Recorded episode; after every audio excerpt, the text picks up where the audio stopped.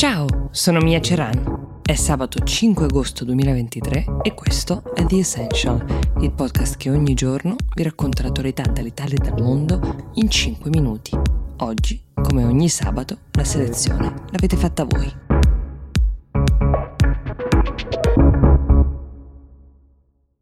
Partiamo dalla richiesta di Nicole che ci chiede di approfondire questa indiscrezione, perché ancora non è una notizia confermata, eh, riguardo la possibilità che l'UNESCO, ovvero l'Agenzia delle Nazioni Unite che si occupa dell'arte e della cultura a livello internazionale, vorrebbe che Venezia fosse inserita nella sua lista dei patrimoni mondiali dell'umanità in pericolo. È una lista per uh, farvi uh, capire che comprende tutti i siti che per varie ragioni sono a rischio e hanno bisogno di interventi diretti dei governi, ma non solo, per la loro conservazione. Per farvi capire più o meno in questa lista figurano al momento Odessa, ad esempio, che è una delle città eh, in assoluto più ferite dal conflitto tra um, Russia e Ucraina.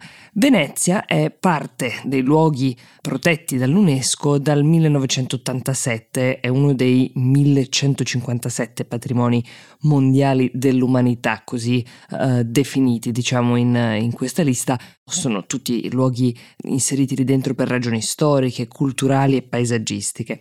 Nonostante questo, secondo un rapporto dell'UNESCO, che è stato pubblicato in anteprima da diversi media, l'agenzia avrebbe suggerito al Comitato per il Patrimonio dell'Umanità, che è l'ente che seleziona i siti dell'UNESCO, di inserire appunto Venezia nella lista dei patrimoni in pericolo, così come alcuni siti in Siria, in Iraq, in Libia. Nel caso di Venezia però comprensibilmente non è una questione di minacce belliche, le ragioni sono però abbastanza gravi perché l'UNESCO ritiene che l'Italia non stia facendo abbastanza per preservare questa città dagli effetti del cambiamento climatico e dal turismo di massa di cui è preda, due fattori che rischiano di causare dei danni irreversibili alla città.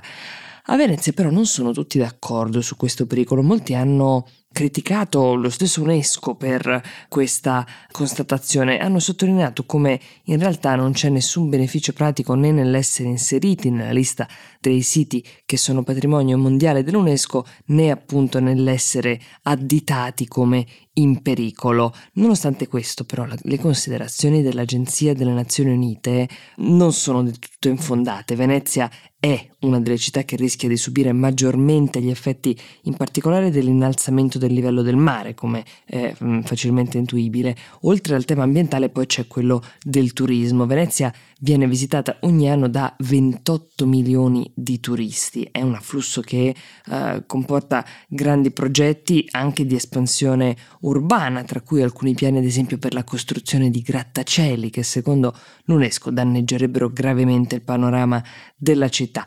Non è la prima volta che Venezia rischia di finire in questo elenco di patrimoni in pericolo, perché già nel 2021 se n'era parlato, però l'inserimento era stato sventato dal governo di Mario Draghi perché aveva soddisfatto la richiesta dell'UNESCO di vietare il transito delle navi da crociera nella laguna. Ecco, oltre a promettere anche un piano di conservazione per la città, piano che però, una volta caduto il governo, è finito nel dimenticatoio.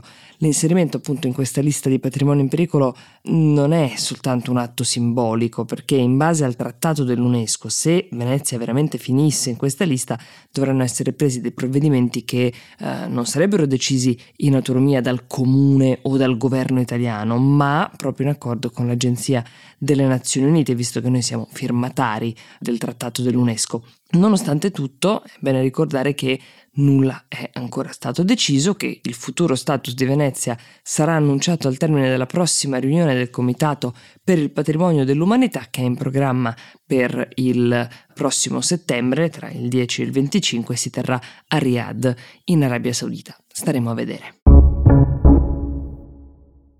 Passiamo alla domanda di Daniele che invece ci chiede di parlare della nuova incriminazione di Donald Trump. Questa volta l'ex presidente degli Stati Uniti sarà processato con l'accusa di aver tentato di rimanere al potere dopo le elezioni che aveva perso uh, contro lo sfidante Joe Biden nel 2020. Lo ricorderete, aveva accusato brogli elettorali, sosteneva di essere lui il vero vincitore e aveva un po' appunto istigato l'assalto al Campidoglio del 6 gennaio 2021. Adesso sono qua quattro i capi d'accusa di cui Trump deve rispondere. Riguardano la cospirazione che avrebbe messo in atto per frodare lo Stato, per ostacolare la certificazione del voto, per privare i cittadini del diritto di far contare i propri voti. La quarta invece riguarda l'ostruzione, il tentativo di ostruzione del procedimento di convalida di questi voti, questo per essere tecnici, quindi non è accusato direttamente di aver incitato l'assalto al Campidoglio, ma eh, su come avrebbe mentito per promuovere le false affermazioni di frode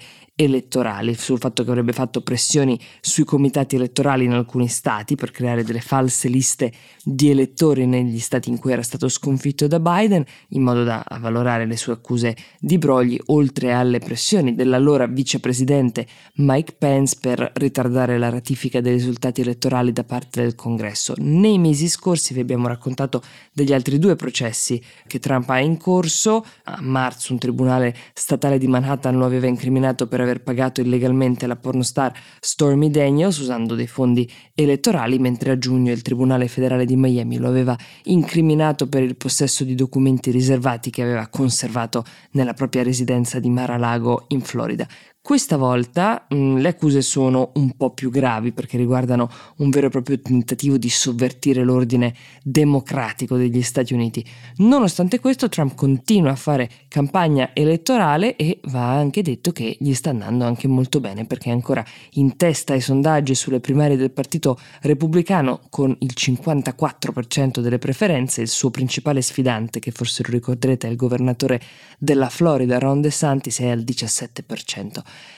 Le primarie si terranno a gennaio e poi a giugno del prossimo anno. Al momento sembra molto probabile che Trump ne uscirà vincitore, che sarà appunto il prossimo candidato alle elezioni presidenziali. Vale la pena notare che tutti i processi di Trump inizieranno nel 2024, quindi le sentenze arriveranno molto probabilmente dopo le elezioni, potrebbero arrivare quando lui potrebbe essere già di nuovo eletto presidente degli Stati Uniti. Quello che accadrà a seguire è territorio inesplorato perché non è mai successa una cosa simile nella storia degli Stati Uniti. The Essential per oggi si ferma qui, io vi auguro un buon weekend e vi do appuntamento a lunedì.